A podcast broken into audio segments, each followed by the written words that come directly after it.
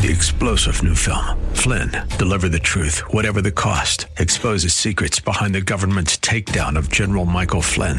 Flynn knew what the intel world had been up to. He ordered the first audit of the use of contractors. This set off alarm bells. He told the truth. He was the most dangerous person for Donald Trump to hire. They had to get rid of Flynn.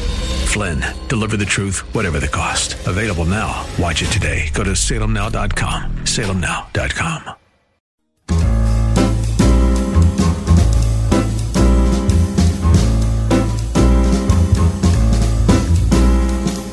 Welcome to another edition of The Ride Home with John and Kathy, live from the Salem Pittsburgh studios. And now, here are your hosts, John Hall and Kathy Emmons. Hallelujah. Spring has sprung. Hey, thanks for coming along. It's the Wednesday edition of The Ride Home with John and Kathy. Kath, welcome. Happy spring to you. Thank you. It is sunshiny Oh, right now. I am thrilled. I'm beyond thrilled. Yes, windows are open and we look No, to be well, on an wait, upward I trajectory. mean, windows aren't open. It's like 58 degrees. I got windows open right here. I'm less, than, here. less than three feet away from an open window. Really? I still got my blanket wrapped around me, but that's okay. all right, you know, we can't fix everything in one morning, John. you know, the sap moves slowly to make sure it gets to the top. That's fine. You know, I'm not Okay. calling you sap. Sorry. All right. So, John, now we've talked about this in the past. Would you Yeah. consider yourself, my friend, an extrovert or an introvert? Uh, I am, uh, I would consider myself uh, a deep introvert. hmm Mike, would you consider yourself an extrovert or an introvert? Definitely an extrovert. An Absolutely, extrovert. for sure. Yeah, yeah. All right. Okay. And you yourself? uh, I would fall in the introvert side. hmm Yeah. probably deeply as well as you. Now, uh, there was an article in the Wall Street Journal, a publication that both you and I love, John, talking about the different needs of people who are introverts and extroverts in this time of quarantine. Now, what I thought was interesting is most people think that if you're an introvert, then you are loving your life. Like nothing could possibly go wrong. You just think this is a perfect situation because you don't have to leave your house. Yeah. But actually, it's a little more complicated than that. Really? Why is that? Well, I'm going to tell you, and then I'm going to kind of get your feeling on whether this applies to you or not. Okay, sure. Okay. So we'll start with introverts. Um, first of all, introverts still seek some social contact. For those of you that aren't one, I can assure you that it's not like John and I want to go off onto our own individual islands and never speak to another person, right? They're not monks. Right, right, exactly. It's not like that. However, introverts usually prefer an intimate setting like a like someone's house rather than a noisy bar or something like that. It's just like a, a place where we are able to focus more and have less distraction, right? Yes. Now the problem with that is in our current situation of lockdown, places where we might enjoy we might previously have enjoyed being in our house are filled with other people who Hey, are hey, also hey. who are also quarantined It's in you the same again. space. What the heck's going on? Oh gosh, that's kind of funny. So like if you had like some kind of tradition that you really liked where you loved getting up and being by yourself on the front porch, John, you know, with your coffee or whatever, well you're probably not by yourself anymore on the front porch.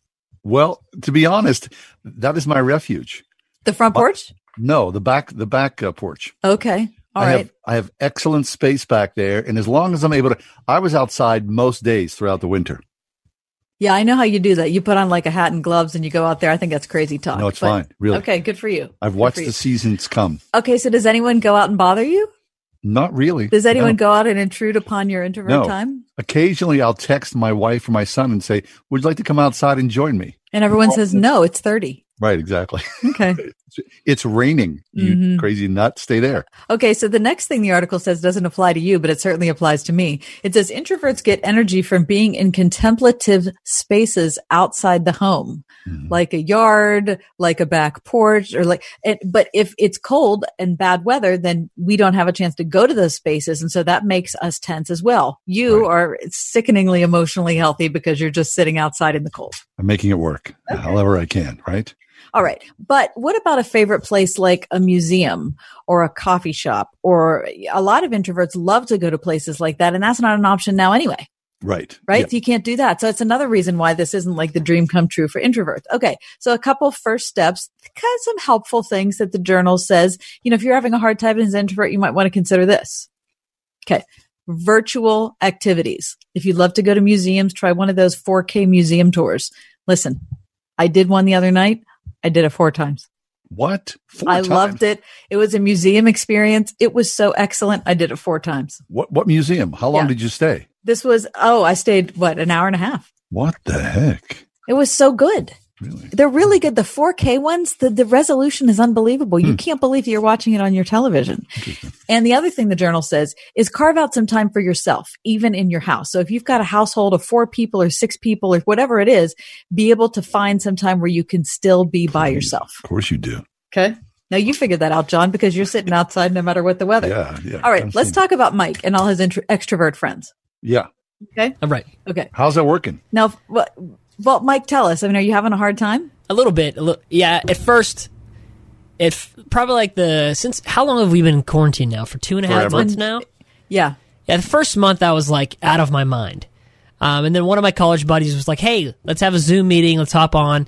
And oh my gosh, it's like saved my life. So thank God for technology. Yeah, seriously. Okay. I need. All right. that. That's good. Well, that's one of the things that the journal talks about, Mike, are those Zoom meetings or whatever your platform. Yeah. That can really help extroverts to feel connected. Yeah. Okay. Because they said the biggest problem with extroverts right now are feelings of anxiety and boredom. Mm-hmm. Mm-hmm. definitely. And you're like, oh my gosh, I have to get out and do something like Mike said. So they're talking about virtual happy hours. They're talking about Netflix parties. Have you ever done a watch party, Mike?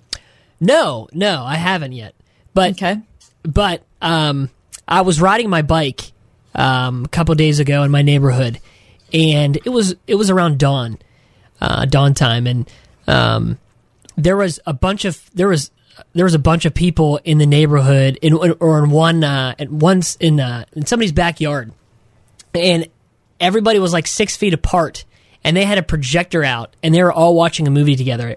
Like everybody had like popcorn and stuff, and like Really? yeah, Wait, yeah. so it was it was dusk. It wa- Oh, I'm sorry. dawn. I'm sorry. Dusk. Yeah, yeah. I'm I sorry. was like, what? People yeah. are watching a movie at 5.30. Five thirty in the morning. No, no. What the heck kind of neighborhood does Mike live in? It's Hey, we're, we're ready for the day man, as soon as we get up. but say yeah, I was so. around dusk. I'm sorry. Oh, okay, I get it. Okay. So yeah, but like there, there are like, and I was actually in the um, uh, I can't, I can't think today. The, the neighborhood app. Or, I forget. What, Oh, I next Yeah, door. next Yes, door. next door. Uh, So, so but there's people in the neighborhood like doing that. There's a whole bunch of people in somebody's backyard just That's hanging a good idea. So All right, yeah, it so was fun. that's so that's exactly what they're saying in the journal. Try out techniques that make you social, make you feel social in a different way than maybe you were able to be before, and you know, expand your understanding of what being social means now. Yeah. I mean, I like it. What do you say, John? Good. Seriously. I mean, this could go on for a while. I'm pretty, I'm pretty content. I just, okay. I mean, really. Just, you know, Good. I mean, I, re- I read the article thinking that it might help you in some kind of emotional No, angst you were having, only I'm to fine. find that you're just fine and don't need help at I'm all. fine. John reminds yeah. me of uh, Ron Swanson from Parks and Rec. What the Oh heck? my gosh. No. The, the pyramid of greatness. Antisocial. Oh yeah. Here's what I'm having. I, I've been saving chocolate. Uh, Do you, uh, do you have like a little treats for yourself during the day? No. Oh, I do. What What are you eating now? I'm eating some um, dark chocolate, Royal Dark. Look at Mike. What kind of life is John living? Look. Pretty good life Like, right now. I mean, he's keeping, Got the windows open. I got dark chocolate. I'm got an introvert. dog in there? an I mean, it's- introverted era. There's nothing that can go wrong. All right, we have a terrific show coming up today. We're so glad you've joined us. Mm-hmm. If you're listening on radio, we're glad you're here. And if you're watching on Facebook, welcome. And we'd love to see your comments. If you've never watched on Facebook, you can always just log on there and look at 101.5 Word FM or the Ride Home with John and Kathy and look at our silly faces in our spare rooms, Mike holding everything down and making it work back in the studio. You want to hear what's on for today's show, John? Oh, I'd love to. Would you like to hear? We're going to talk uh, in the five o'clock hour about Marie Kondo. Oh, She still wants to tidy up. Mm-hmm. So we'll talk. We'll talk about that. Uh, we have Rick Zimmerman in the on deck circle right now. He has over 200 publications on vaccines and vaccine preventable diseases. He practices medicine right here in Pittsburgh, and we've talked to him every week. Thanks to his incredible generosity during this time. So, Rick's going to join us next, to answer our questions about where we are with COVID 19 in Pittsburgh. And as I said, a lot more to come on today's ride home. It's the Wednesday edition. Thanks for being here. very nice.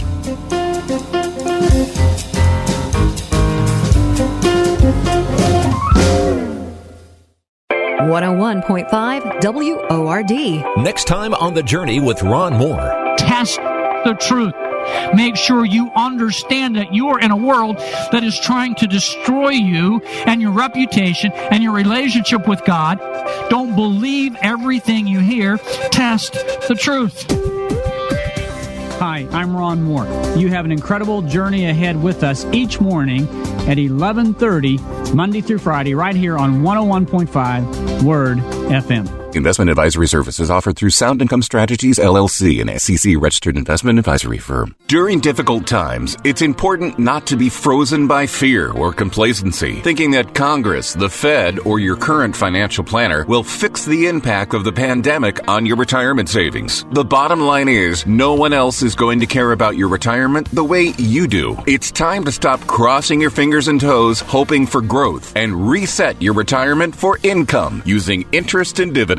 Call 888-888-4176 now to learn how the Retirement Income Store can help during these uncertain times. 888-888-4176. We'll send you our Retirement Income Kit with five educational tools, including David Scranton's best-selling book and a no-obligation call with an income specialist. 888-888-4176. The Retirement Income Store where retirees go for income. Call 888-888-4176 now. Thinking about life insurance? Did you know in just a few minutes you can find the best price from up to 10 price competitive companies for free? You can with SelectQuote. For example, George is 39. He was getting sky high quotes from other companies because he takes meds to control his blood pressure. But when I shopped around, I found him a 10 year, $500,000 policy for under $22 a month. I'm SelectQuote agent Dan Savino, and believe me, if SelectQuote isn't shopping for your life insurance, you're probably paying too much. For your free quote, call 800 494 2323. That's 800 494 2323. 800 494 2323. Or go to selectquote.com. Since 1985, we shop, you save.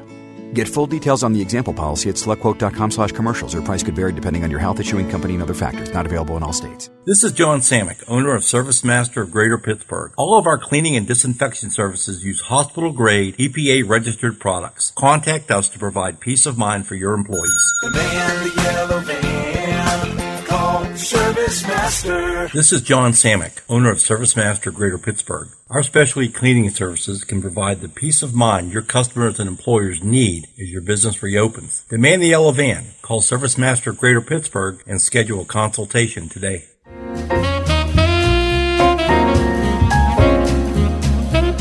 Throughout these last couple of months, we've uh, relied on uh, Dr. Rick Zimmerman, who uh, practices medicine here locally, to guide us through what is the uh, COVID 19 pandemic.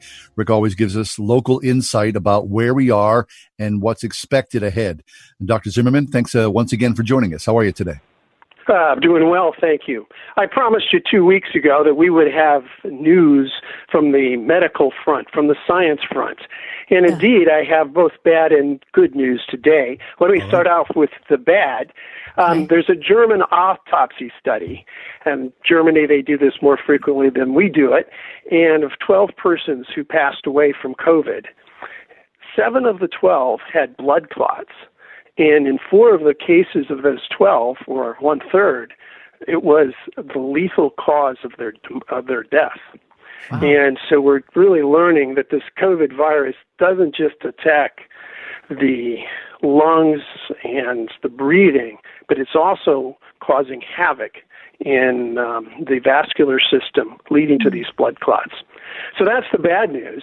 Um, on the good news, I said that it would also be getting uh, study results, and indeed, in this last week, there's been an advance um, that's been published on triple therapy and using a cell signaling uh, medicine called interferon, as well as three different antivirals. And this cocktail of drugs has improved outcomes, and we may start to see cocktails there's uh, good science behind this idea. We know that these viruses, and is, is a type of virus known as an RNA, that the virus is built out of RNA, and then it mutates. It changes a lot, um, and that leads to resistance. And that's the reason for this type of, um, of this classification of viruses. We often, as doctors, think of multiple drugs. And indeed, this advance of having triple therapy um, coming uh, as a positive scientific finding uh, gives us that. So those are uh, a, both a uh, bad news and a good news uh, story to start off. Okay, so we'll take both of those, Rick. Now, uh, just before you came on the air, I was looking at uh, local news and saw some bad news that today was announced by the Allegheny County Health Department that there were 12 COVID deaths uh, in the past day or so. Can you talk about that? Wow, I had you. You're ahead of me in news. I had not uh, seen that. So no, I can't say what's happened. We do know that testing continues, and actually five percent positives. Um, so uh, the 12 is a little surprises. That's quite a bit of a bump. Uh, having looked at the curves of death over time that are posted right on the county website, this is clearly going to be a blip because it was, if anything, trending down before you just shared that things that I hadn't heard yet. I see. Okay. So apparently it says all these deaths, the 12 new deaths, were in nursing homes, which tends to be the trend, right? That older people yes. are much more susceptible to this. You're exactly right. Um, per- persons in crowded conditions, so they can contract it, they have less resistance to fight this virus. And yes, most of the deaths are, many of the deaths have occurred uh, in nursing homes or people in similar um, states of really high risk conditions. Okay. Dr. Rick Zimmerman is with us. It's his weekly uh, appearance with us. Rick, we thank you again for your kindness to us over these last weeks as we've tried to navigate through so many uh, scientific questions and so many concerns that we have.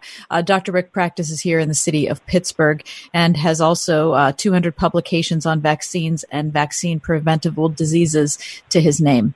Rick, let me ask you about something I've seen twice in social media over the last 24 hours. Two friends of mine saying that when this all shakes out, we're going to find that uh, the COVID 19 is really no more dangerous than the flu. What do you say? I think it will. Uh, I think that will be somewhat wrong. That it will be more dangerous than the flu. I do think, and and so I'm going to partially agree and partially disagree. Okay. The um, initial estimates of case fatality rates of three percent, twelve percent, I think were um, because we didn't understand who was had mild or um, infections with no symptoms, and I think those initial estimates were um, the best that they could do at the time, but were wrong. Mm-hmm. But I do think that this will have, when we shake the numbers out, I do think this will be um, two, three times as serious as flu. Um, could be probably as much as 10 times, but this isn't going to be 20, 30, 50, 100 times as serious as flu. That said, there's already you know, over 80,000 deaths in the country, and it continues to climb. And I don't think we're anywhere near the end of the deaths for this year. So, uh, as of Friday, Dr. Zimmerman, the governor, Governor Wolf, has said that Pennsylvania will move into a different phase of reopening. I mean, already you can see that there is increased traffic. It feels as though there is um, more public vitality movement around. What can we expect? I mean, do you think that as we open up, we're going to increase more cases and then fall back into this? How, how do you see things in a crystal ball? Well, I think what will happen is you're exactly right that the cases will increase and there will be resulting increases in hospitalizations. There are a couple things that we can do to lessen that risk. We can remember to wear masks, and I just encourage your audience. That's going to make a difference. Wear wear the mask when you're out. Um, and then we have to really change our cultures. You know, I like shaking hands. It's really hard not to shake hands we've got to stop shaking hands until we're past this outbreak. And the, I don't think we're going to have a vaccine. In fact, I was just on a call with uh, one of the country's, maybe the foremost adult vaccine expert, uh, Greg Poland out of Mayo, and you know, he doesn't see vaccines, and he leads the journal that is best known for publishing vaccine information. Um, you know, for 18, 24 months, and I think it's awfully optimistic to think that we are going to have a savior vaccine in September or December. I think we're going to have a winter that's going to be rough. Mm-hmm. Okay. 2020 winter, bad. Mm-hmm. So, Rick, uh, how about this? Uh, recently, uh, Kath and I, uh, friends in our circle, have invited us to a picnic on Sunday. Um, mostly adults gathering of about uh, 12 or 15 people. Um, we kind of went around the horn in our family. I know Kath did as well. What do you think about that? People gathering now outside together in public settings, and you know, uh, what what do you what do you say about? I think that? we uh, should be cautious and begin to engage. We need to have social relationships as people, and there, as much as I can do um, by phone, and internet is great, but at some point you do need to see people.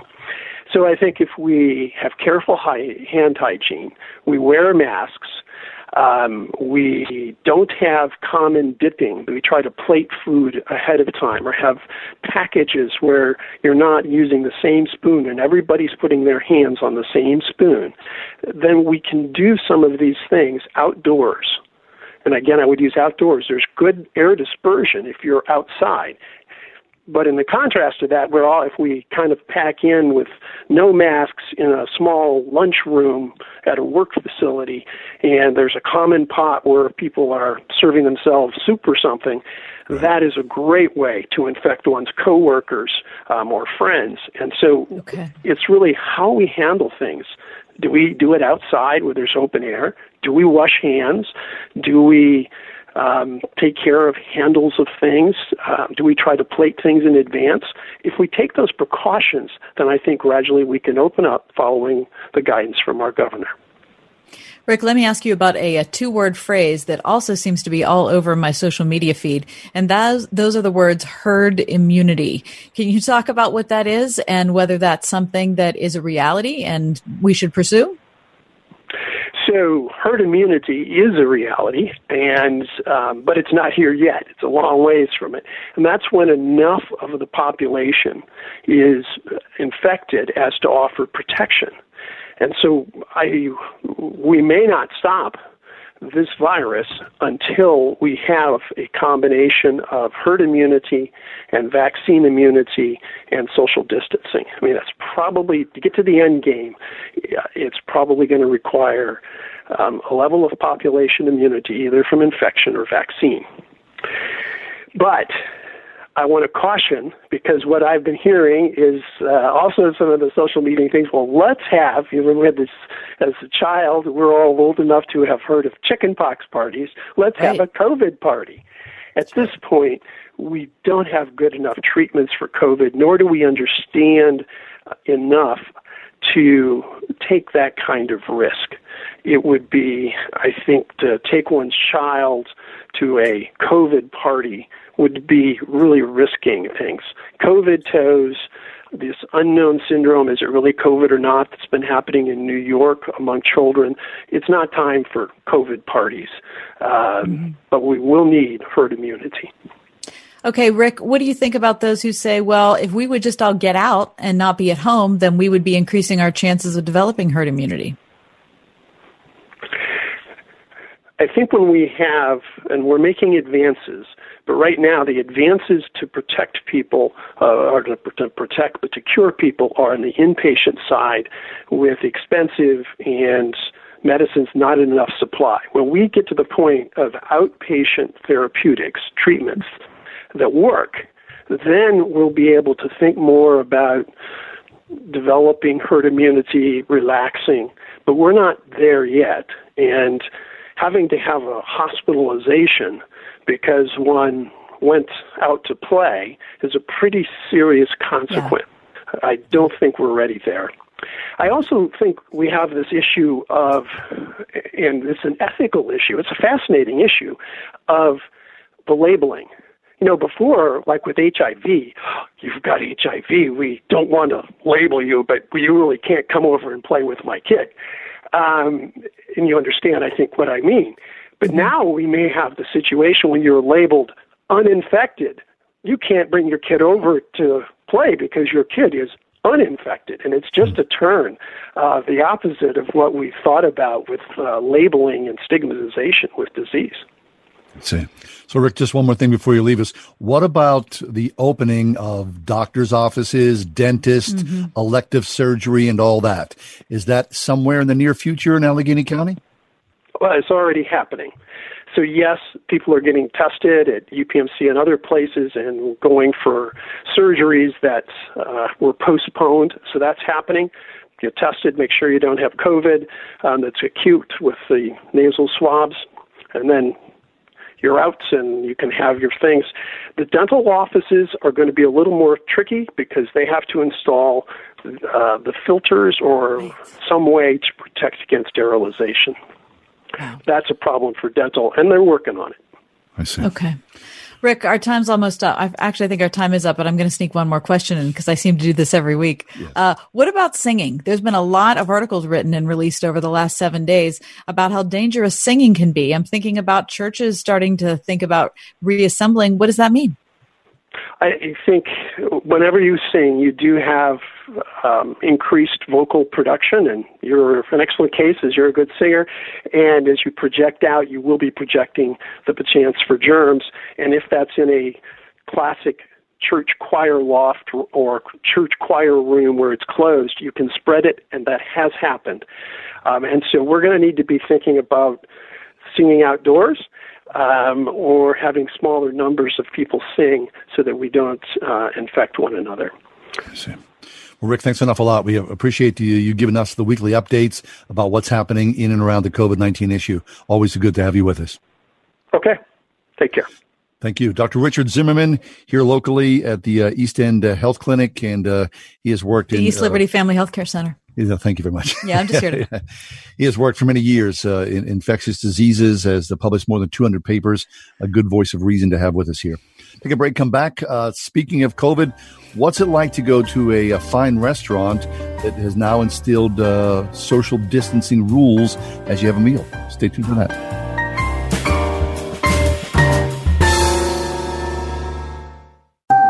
At Sprint, we understand saving money for your family is now more important than ever. That's why we're offering our best unlimited deal. Switch and get four lines of unlimited for just $100 a month. That's right, four lines for a 100 bucks. Plus, the plan includes Hulu, 500 megabytes of mobile hotspot, DVD quality streaming, and more. If that's not enough, to really amp this up, we're including four amazing iPhone 11s on us when you trade in iPhone 6s or newer in any condition. And now, Sprint customers enjoy expanded roaming access on the T-Mobile network. Shop from the comfort of your home at sprint.com, call 800 Sprint 1, or come see us in our stores. Phone after 2917 per month credit for 18 months credit. Apply within two bills. Canceled early. Remaining balance due. Requires new account. Unlimited basic after 73121. Pay $35 per month per line with autopay. Data deprioritization during congestion. Coverage and offer not available everywhere. Excludes taxes, fees, and roaming speed. Maximum use rules. $30 activation fee and restrictions apply. Car shop from your couch with Cars.com. It's never been so easy. Connect with dealers to tour cars virtually, search great prices, and yes, they feature cars ready for home delivery. With over 4 million new and used cars, Cars.com has your match. If you have a child, no matter what the age, unless you've homeschooled in the past, chances are your child right now is involved in some form of online learning. Well, here's the deal. Successful learning takes more than two computers both of Kath and I's kids go to Grove City College. And so we see firsthand the nature of what quality online education is. In these strange times, not the best way to go about learning, but making the best of an odd situation. That's Grove City College. Kath? I think one of the things that I've been so impressed by and thankful for, John, is the fact that the personalized approach and the personal relationships were already in place before all of this hit. So it wasn't like the professors had to you know, figure out who the students were and boy, I got to make sure that I can come up with some kind of like interpersonal approach to them. No, that was already happening. And so when that's, you know, when they have history in that regard and then something like this emergency hit, and they have to move to a different mode. It's awkward. It's weird. It takes a lot of adjustment, but really the relationship is already present. One day soon, hopefully, this will all be over and kids will be back in school. We would encourage you to check out online Grove City College, its beautiful campus, but even more so, a Christ centered education from men and women who love to teach, love to learn. Look online, Grove City College, gcc.edu Alexa to play the word Pittsburgh to hear us there. We're on your Google speaker too, plus iHeart, TuneIn, and on radio.com. 101.5 WORDFM, Pittsburgh.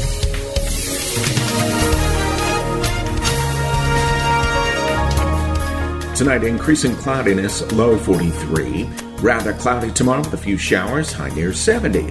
Tomorrow night, cloudy and mild with occasional rain and a thunderstorm, low 62. Friday, breezy and warm, cloudy to partly sunny, showers and a thunderstorm mainly in the afternoon, high Friday, 73. With your AccuWeather forecast, I'm Brian May.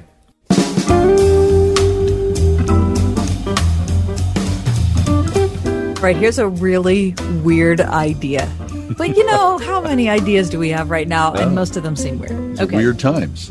Johnny, you ready for this one? Please tell me. Okay. So, uh, when restaurants reopen, and God hasten the day, because I love myself a restaurant and it's been very hard to not have any. Um, what do we do with the reduced numbers, right? You're only allowed to have, if, say, if you're, if you're, uh, um, dining hall or dining hall, dining room seats 50 people, you're only supposed to have probably 25 in there. Right. So you're going to have a lot of empty spaces. What are you going to do with the empty spaces? Well, listen, I have an idea for you. okay. This is a Okay. guy who has won the James Beard Lifetime Achievement Award, which is given to only chefs that are at the very top of their game. So this is not a guy who's like, you know, has opened a restaurant a couple weeks ago. Okay. Right. This is someone who's done it for a long time. He owns a three star Michelin star, three Michelin star property in Washington, Virginia. Hmm. And this is what he's doing. He's bringing in mannequins. What? To sit at the table? Yes. That's creepy. That's super creepy. I'm not I doing think that. it is too. Who who would want to do that? It's just weird. I know. I No, can't no. get over it. Yeah. So he's going to like seat you and your wife at one table. And then at the next table, he's going to have two mannequins that are dressed up and just there to have a good time. Well, it, it's it's rich for comic possibilities for one thing, right? Uh, it's kind of like Lars and the Real Girl. That it is a lot like that. It is a lot like that, except that the mannequins aren't eating with someone else. They're just Yeah. eating with, you know, each other. Okay. Listen to what he says. His name's Patrick O'Connell. He says, you laugh. I've always had a thing for mannequins. They never complain about anything and you can have lots of fun dressing them up. That's just creepy. I No. think it is too. No, it's just Okay, super listen. Twilight Zone-ish. Listen, so he he has uh, enlisted the help of Arlington, Virginia's signature theater, and so they are going to dress the mannequins in like all these crazy historical, you know, garbs. That's Yeah. what he's doing with hats, and there's going to be umbrellas, and there's going to be all sorts of things. He said that people will think it's funny Hmm. because they will like it'll be like a photo op type of thing. No, I don't think so. I think people will have your your reaction and mine. It's just kind of creepy and weird. And I'm not going to sit there and pay fine, you know, fine money for a good meal when I get some crazy mannequin dressed up as George Washington next to me. Uh, that doesn't sound like fun. Mike, does that sound like fun to you? No, I'm a little freaked out by it. Yeah, I thought it was. I thought it was freaky. As well. However, if you could like, if you could throw stuff at, at the mannequins, See, I that's think the it'd be pretty problem. Fun. It's gonna be that's all just like- going to degenerate into Right. that type of behavior. It'd be like some marinara sauce on someone's sleeve or something like that. that. That's not That's good. Not good. really don't it's the problem, right? Look, it's going to be weird enough as it is. And you know what? I'm in no hurry. Once that you know we can go back to restaurants, I'm not going to go to a restaurant for a long time. Are you? I am not. No, no. Mm-mm. Wow. Okay, so Mike and I are going to go. Actually, I don't think I am. I don't even know. How do Nope. I know? I don't know. No, I'm not going anywhere. I'm, really so happy tired. home. This is what I'm tired of. I've, I've said this yesterday. I'm going to say it again. I'm tired of people saying, "Well, how do you feel?" Like, uh, do you, if you feel okay about going out, go out. I think me feeling okay about it means nothing. Feelings aren't my, facts. My emotions are not going to affect whether I get the virus or transmit it to Right. someone else. Hey, virus, I don't like you. You better stay away. Okay. I felt, but I felt okay. I can't believe I got sick. yeah. I, I wasn't feeling really like receptive to the virus, but still it came for a visit. exactly.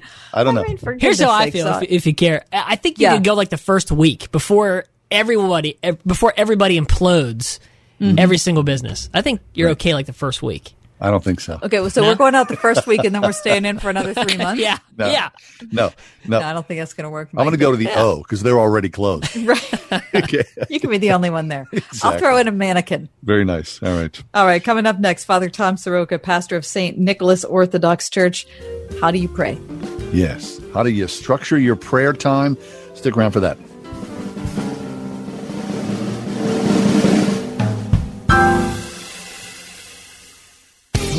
101.5 WORD. Turning Point with David Jeremiah.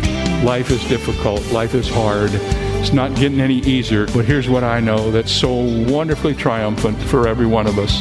There's not anything you are ever going to experience or experiencing now that Jesus doesn't understand. Join Dr. David Jeremiah for his series The Jesus You May Not Know next time on Turning Point.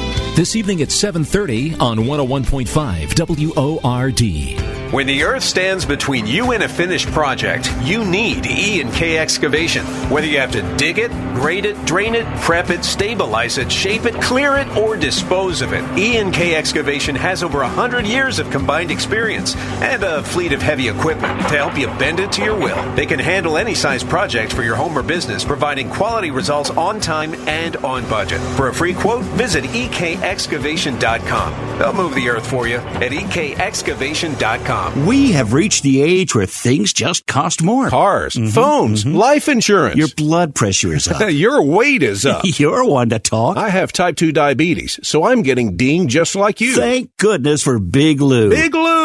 Big Lou can get term life insurance rates for a 50 year old male with type 2 diabetes or high blood pressure, or maybe he's on anxiety meds Mm-hmm. for just around $200 a month for a million dollars of coverage. Oh, you gotta say that again. Go ahead. Okay, I'll say it. Big Lou and Term Provider could get a 50 year old man, a little dinged up, Uh-huh. a million dollars in life insurance for around $200 a month. Call Big Lou. Big Lou! He's like you. 800 555 2085. That's 800 555 2085. Don't put it off. If you're overweight, diabetic, have high blood pressure, you gotta call Big Lou. Gotta. 800 555 2085. Write it down. 800 555 2085. Seasons of change and uncertainty can be difficult, even scary, but they don't have to control or define you. The counselors of the Grace Wellness Center would consider it a privilege to come alongside and help you replace the fear and frustration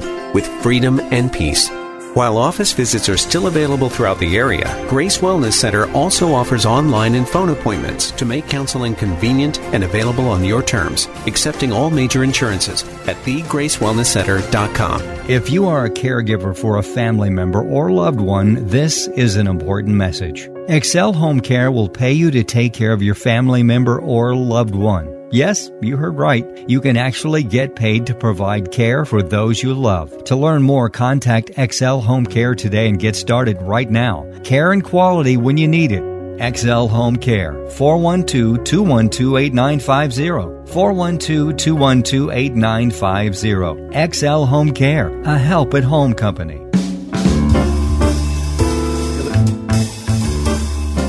The other day, Kath and I were talking about um, uh, what it is like when you do when you wake up. What's the first thing you do? And I confessed, uh, much to my chagrin, that the first thing I do is I, I grab my phone.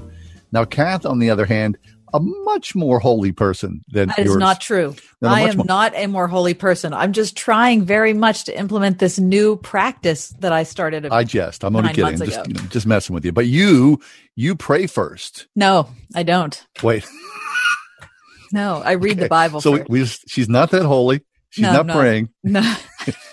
okay, first of all, I'm not holy, might but I am it. praying, but not first. The very first thing I do in the morning is read my Bible. It's Bible before phone. Okay, very That's what the practice is, John. I got Come that on. straightened out. Yeah. Uh, Father Tom Soroka joins us. He's the pastor of St. Nicholas Orthodox Church in McKees Rocks, Pennsylvania. How to structure your prayer time. Father Tom, welcome back. How are you? Hi guys, how are you? I want to hear about Kathy's new thing. I want to hear all about it. Oh gosh. Well, I just It's a I good mean thing. it's it's this book I read by uh by Justin Earley on I forget what it's called, but it's about establishing, you know, spiritual rhythms in your life.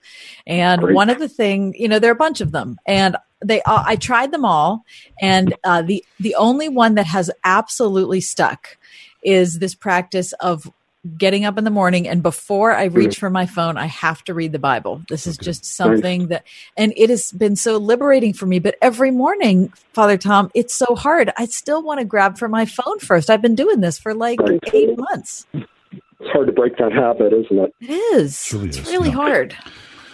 You know, I was um, I, I coming from the Orthodox tradition. We have a very strong tradition of beginning the morning with prayer, and then, like you said, you know, it should be really once you've gotten out of bed and maybe come to your senses, you know, Mhm. you uh, you go ahead and pray. But I, I want to talk about what that is too, because um, in since I'm not as familiar with uh, Protestant traditions and evangelical traditions, I did a little googling and it's like what you know how to do devotions, how to do daily devotions. Yeah. And what I'm finding is that a lot of people are, and this is no disrespect meant to what you were saying, Kathy, that people are sometimes confusing prayer and Bible study.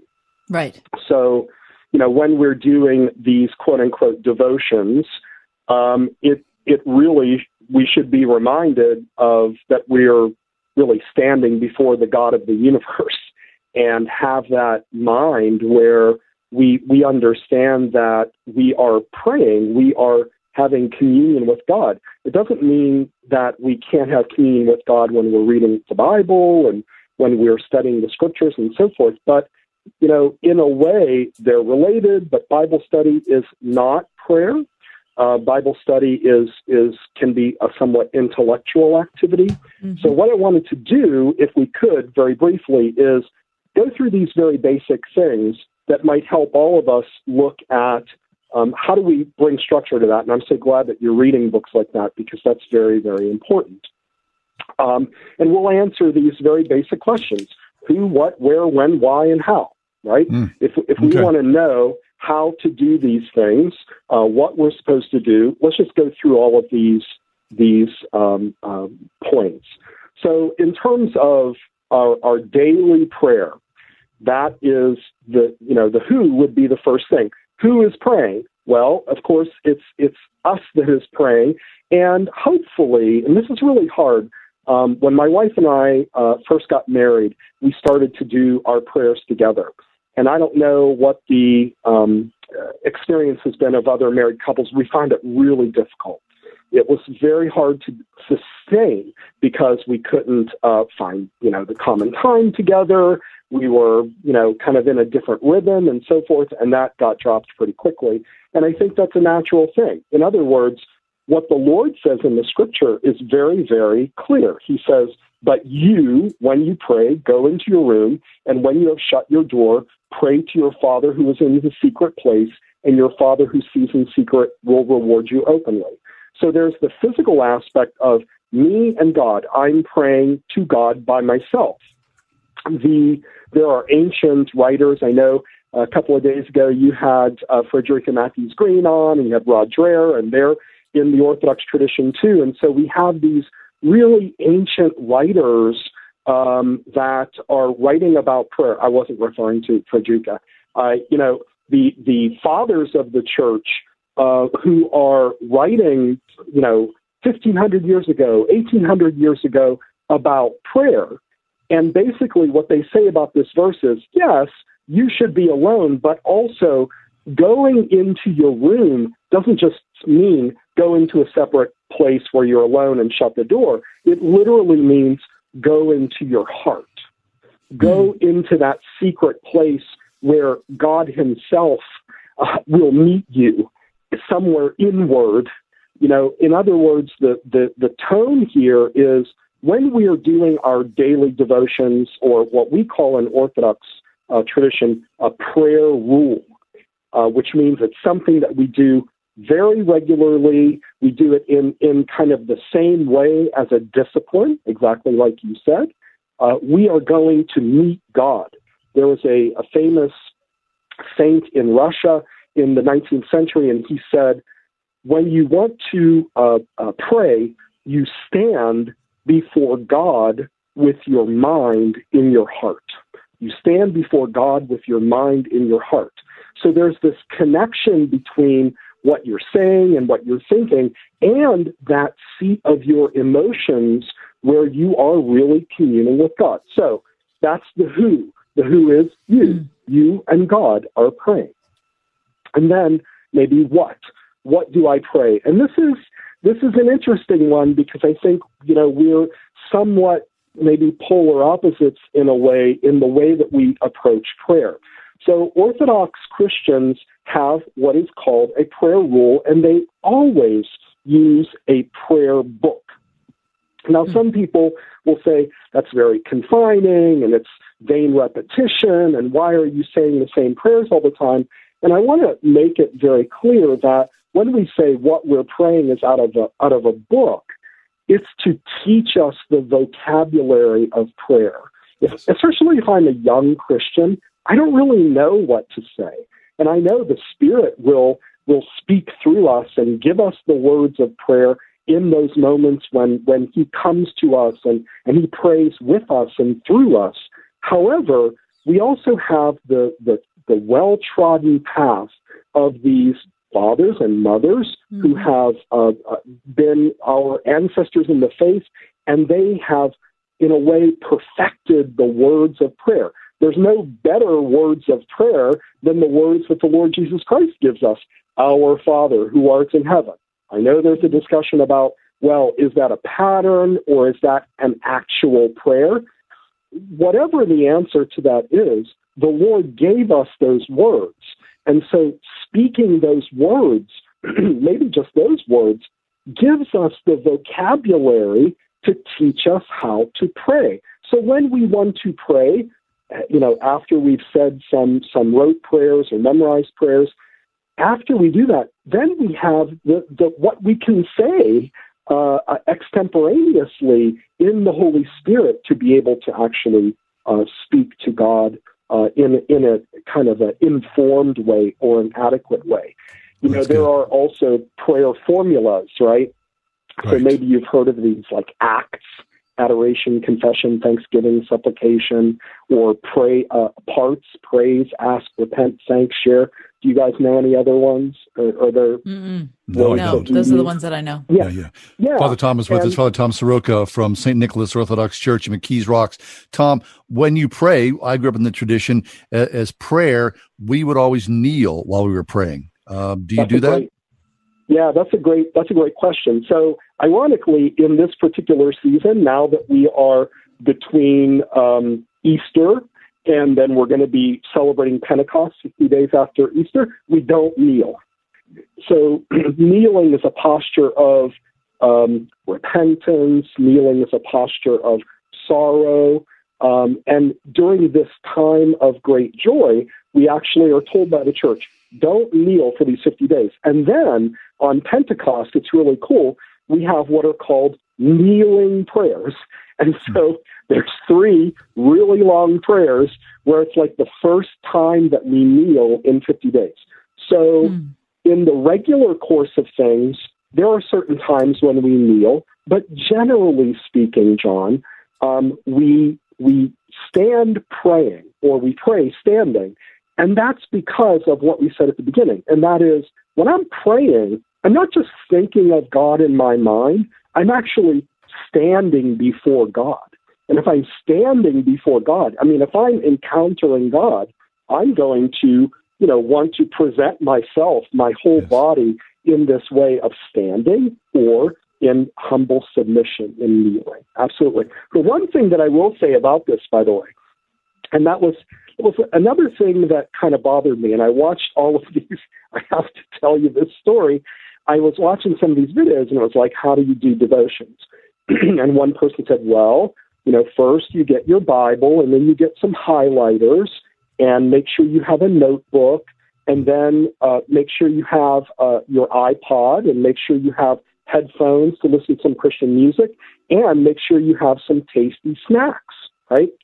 And I'm thinking, like, I, I, I, I get it. I get. I understand that you know she wants to be comfortable and so forth. But I, I think prayer, if we're going to take it seriously, if we're going to put a little structure around it, we should comport ourselves. We should stand or kneel in a way in which is appropriate to stand before mm. God. Mm-hmm. that's good. Yeah, that's Father Tom Soroka. He is the pastor of St. Nicholas Orthodox Church in McKees Rocks, PA. Tom, uh, we only have 30 seconds left. Tell us how you guys are meeting right now. Yeah, so of course we are under the um, um, state mandate. We can only have 10, but then Friday we're going to have 25. So what we're doing now is we have a sign up. We have more services so that more people can come, and people are signing up for those services. So starting on Saturday, uh, we'll have services with 25 people. And I know, Kathy, you had talked about singing and so forth, and that's Yeah. a big uh, issue for us because our services are all singing. So we have to be careful and kind of dip our toe in, back into you know having people there, and we're trying to be very careful about it. Very good. Well, Tom, thanks an awful lot. It's always a pleasure. We're happy that you're a friend of our show. And uh, hopefully, next time we see each other, we see each other face to face. So be well. I can't wait. Be well. Thank you. Take care. Thank you. Father Tom Soroka, he's the pastor of St. Nicholas Orthodox Church in McKees Rocks, Pennsylvania. Take a break, come back. Uh, we're going to talk about the FBI, and they accidentally revealed some really interesting information to families of 9 11 victims. Stay tuned for that.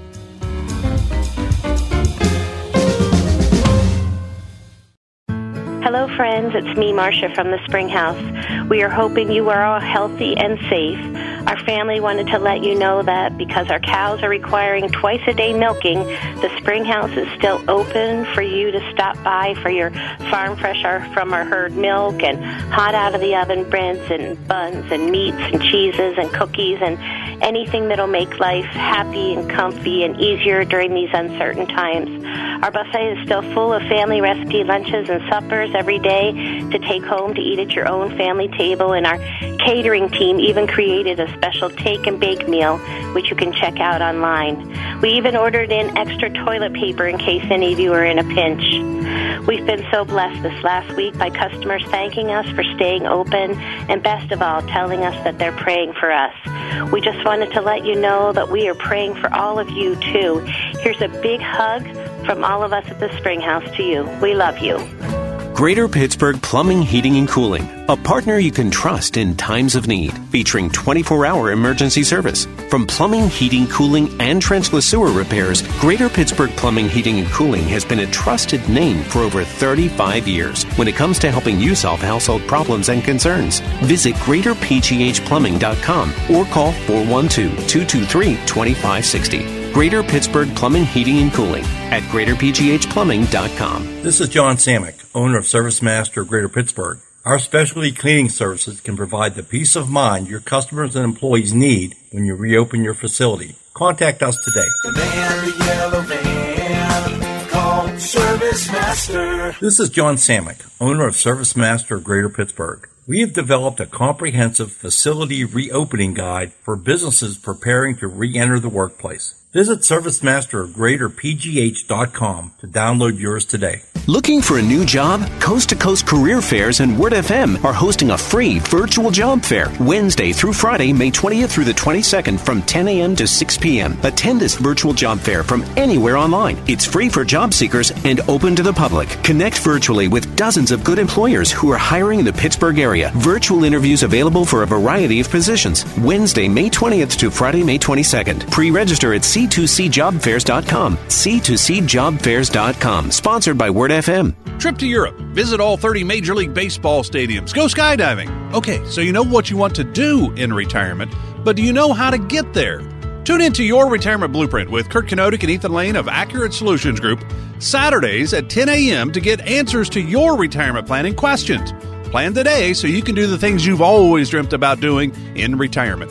Listen every Saturday morning at 10 to Your Retirement Blueprint with Accurate Solutions Group. Investment advisory services offered through ASG Investment Management, LLC.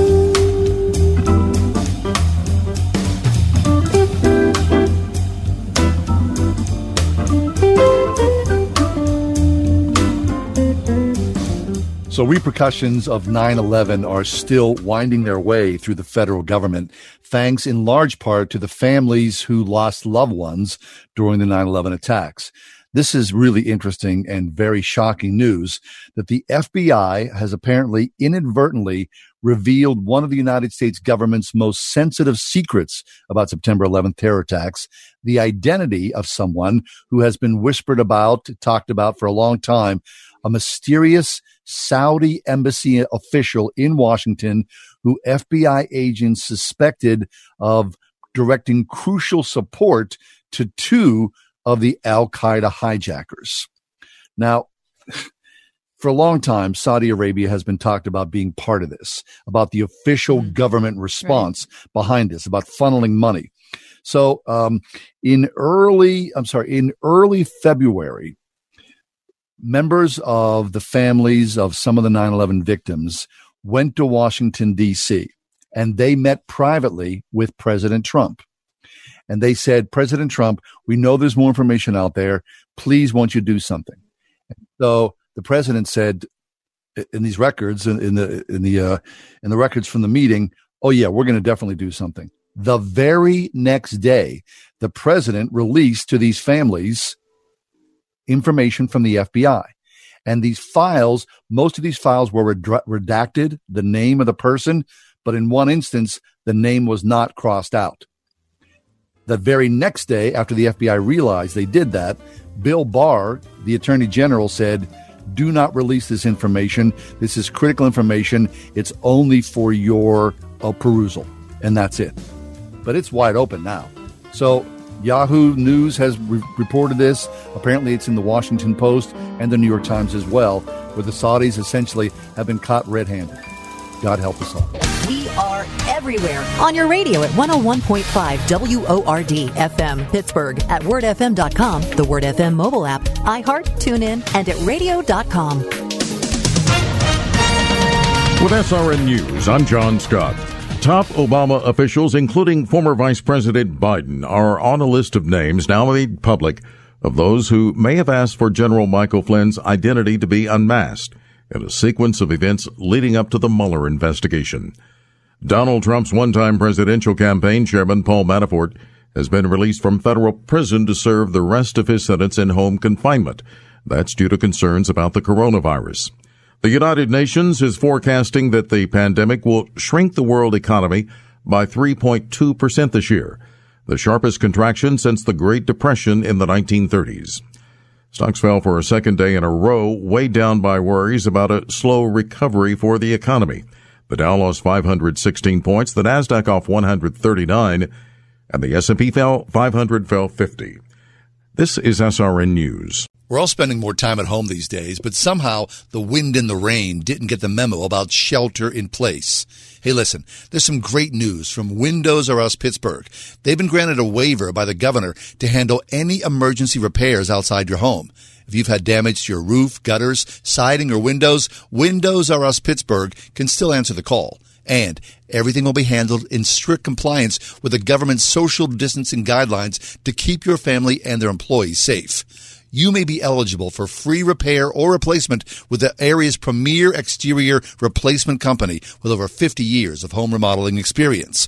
Visit windowsruspittsburgh.com for a free inspection from one of their highly trained appraisers. For a no pressure approach with no hidden fees and one of the fastest turnarounds in the industry, a company who will never skip town when it comes to honoring their warranty, windowsruspittsburgh.com. That's windowsruspittsburgh.com. Investment advisory services offered through Sound Income Strategies LLC, an SEC registered investment advisory firm. Have you been putting off opening your retirement account statements because you're afraid of what you might see? If you were caught in the recent correction, you know that watching your savings evaporate in the market is devastating. We're the Retirement Income Store, and our message is clear. It's time to stop crossing your fingers and toes, hoping for growth, and reset your retirement for income using interest and dividends. Call 888-888-4176 now to learn how the Retirement Income Store can help during these uncertain times. 888-888-4176. We'll send you our Retirement Income Kit with five educational tools, including David Scranton's best-selling book and a no-obligation call with an income specialist. 888-888-4176. The Retirement Income Store. Where retirees go for income. Call 888-888-4176 now. Liberty Mutual Insurance Company presents and Doug. Check it out, Limu. Got a brand new motorcycle jacket and matching leather pants. Now let's go for a ride and tell everyone that Liberty Mutual customizes their motorcycle insurance. So you only pay for what you need. Oh my gosh, this leather does not breathe well. You can't suffocate in leather, can you? Liberty, liberty, liberty, liberty. Get a customized quote at libertymutual.com. Do you or your business have financial problems? Are you overwhelmed with debt? Then call me, attorney Dennis Spyra at 412 471 7675. My legal practice concentrates on bankruptcy law, debtor rights, and tax matters. I have over 30 years experience as a former United States Department of Justice bankruptcy attorney and lawyer in private practice. I have represented thousands of cases faced with financial problems and lawsuits. Reorganize and get a fresh start. Call 412-471-7675 or visit my website at dennisspyra.com.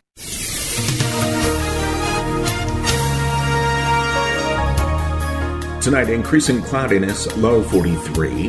Rather cloudy tomorrow with a few showers, high near 70. Tomorrow night, cloudy and mild with occasional rain and a thunderstorm, low 62. Friday, breezy and warm, cloudy to partly sunny, showers and a thunderstorm mainly in the afternoon, high Friday, 73. With your AccuWeather forecast, I'm Brian May.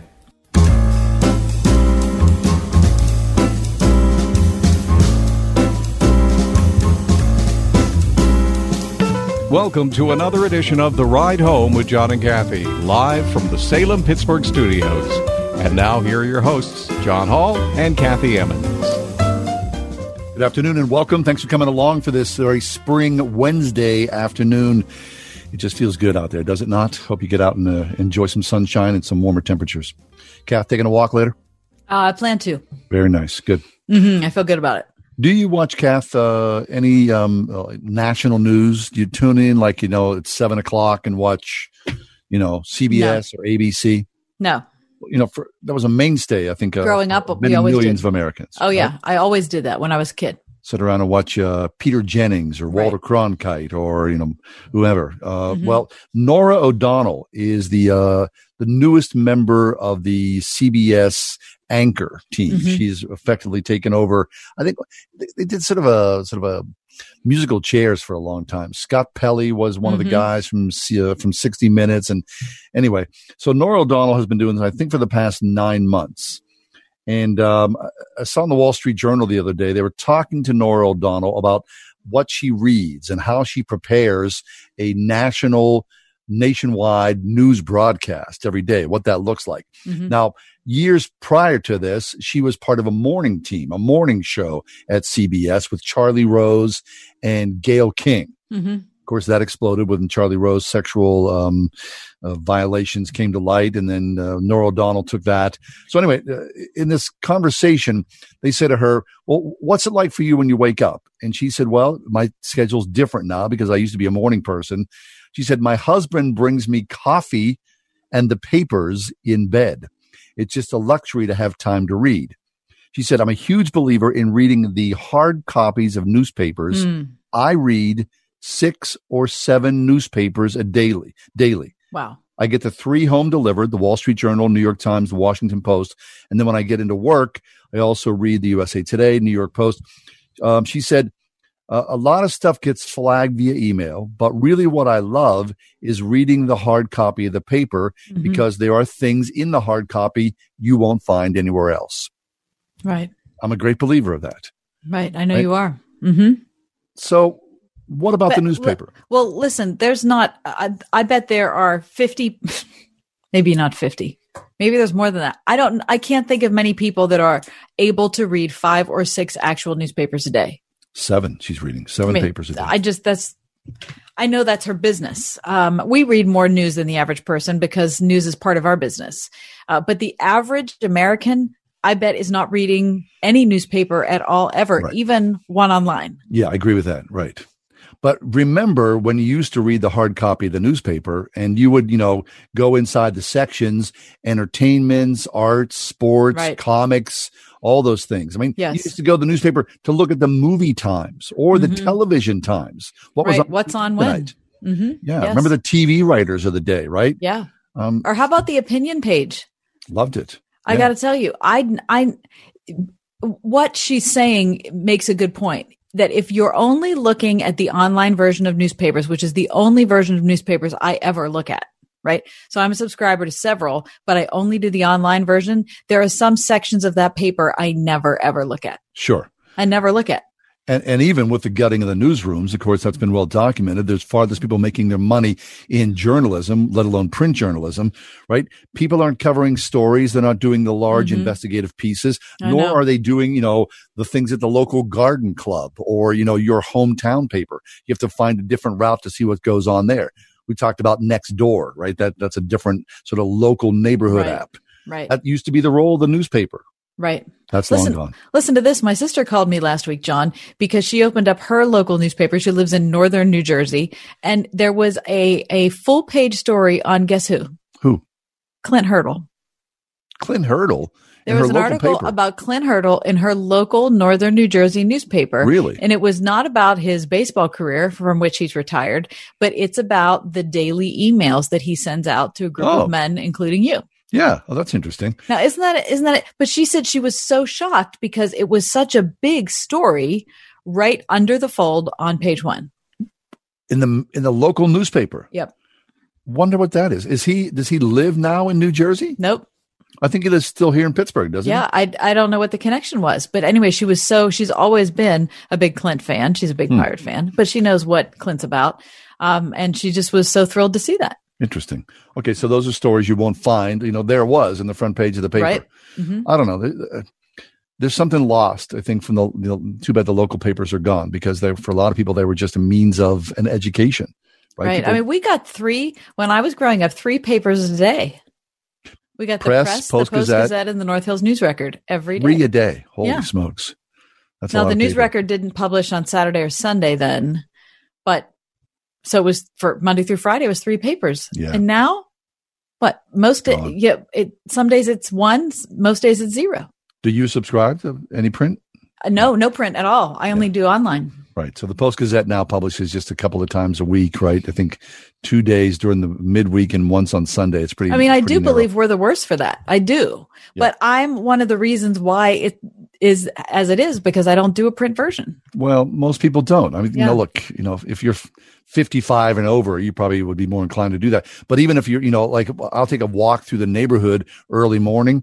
Sometimes you'll see, you know, a green plastic bag, which is the Post Right. Gazette in somebody's driveway, but that's mm-hmm. few and far between. Yeah. Few and far between. Yep. Yep. I agree. Anyway, I don't know. I mean, newspaper. Is it one of those things that is necessary for life? Probably not. But is it one of the things that makes us feel lively? Yes. and connected. Yeah, yeah, definitely. All right, so much for the newspapers. Mhm. What's up here? Oh, uh, we're going to talk about Rob Moll in just a few minutes. Rob Moll's, uh, guest on our program multiple times, written so eloquently and beautifully on the, the transition from life to death. And um, he shockingly passed away himself as a young man just nine months ago. We're going to talk to his dear widow who has written just how, can you believe how beautifully she's written, John, over the last six months? It's a lovely piece. Yeah. So we'll talk about that, about uh, the strange times that we live in and an early death. Stick around for that. It's the Ride Home with John and Kathy here on Word FM.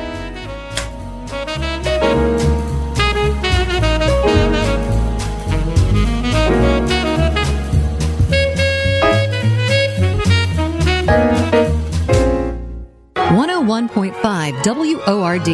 Everything comes to light on the next adventure in Odyssey. Jason and Eugene finally find John Avery Whitaker in the middle of a treacherous plot to discredit Christianity. Discover what facts they dig up. In this exciting lesson about truth and deception, coming up next time on Adventures in Odyssey. Tonight at 8 on 101.5 Word FM WORD. Greater Pittsburgh Plumbing, Heating, and Cooling, a partner you can trust in times of need, featuring 24 hour emergency service. From plumbing, heating, cooling, and trenchless sewer repairs, Greater Pittsburgh Plumbing, Heating, and Cooling has been a trusted name for over 35 years when it comes to helping you solve household problems and concerns. Visit greaterpghplumbing.com or call 412 223 2560. Greater Pittsburgh Plumbing, Heating, and Cooling at greaterpghplumbing.com. You're about to hear a commercial for a very unique mortgage team that has a very specific advantage that could save your family monthly and lifelong money. Two things you should know. One, we were started by a dad and his son and his wife and his sister-in-law, and we've grown to be a faith-focused mortgage team that's helping families across the U.S. We're faith and family at our core, and we don't hide it. Two, we've still stayed fairly small on purpose We're only about a couple dozen people, a makeup that we believe lets us truly know every person that calls. But we also have a big advantage. Our company is a direct lender, which means our company gets to use its own money and make its own decisions within its own walls. A reality that often allows us to get you a better rate, which could save you monthly and lifelong money. We are United Faith Mortgage at UnitedFaithMortgage.com. United Faith Mortgage is a DBA of United Mortgage Corp. 25 Melville Park Road, Melville, New York. Licensed mortgage banker. For all licensing information, go to NMLSConsumerAccess.org. Corporate NMLS number 1330. Equal housing lender. License in Alaska, Hawaii, Georgia, Massachusetts, Mississippi, Montana, North Dakota, South Dakota, or Utah. When the earth stands between you and a finished project, you need E&K Excavation. Whether you have to dig it, grade it, drain it, prep it, stabilize it, shape it, clear it, or dispose of it, E&K Excavation has over 100 years of combined experience and a fleet of heavy equipment to help you bend it to your will. They can handle any size project for your home or business, providing quality results on time and on budget. For a free quote, visit ekexcavation.com. They'll move the earth for you at ekexcavation.com. Brides come in all beautiful shapes and sizes. And at URB Bridal and Formal in Bethel Park, every dress can be custom made to celebrate everyone, including hard to find plus sizes. High fashion, private label designs made to order, as flattering to your budget as they are to your neckline. Enjoy a personalized, no pressure luxury shopping experience, complete with complimentary champagne and chocolate, and see the entire selection. Find a dress that celebrates you because you are beautiful at urbbridal.com.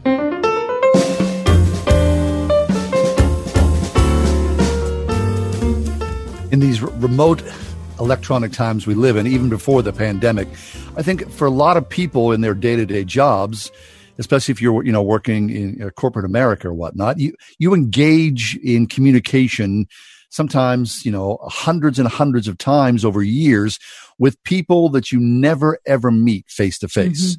And Kath and I have done this for you know almost 15 years, so we've engaged with thousands of people.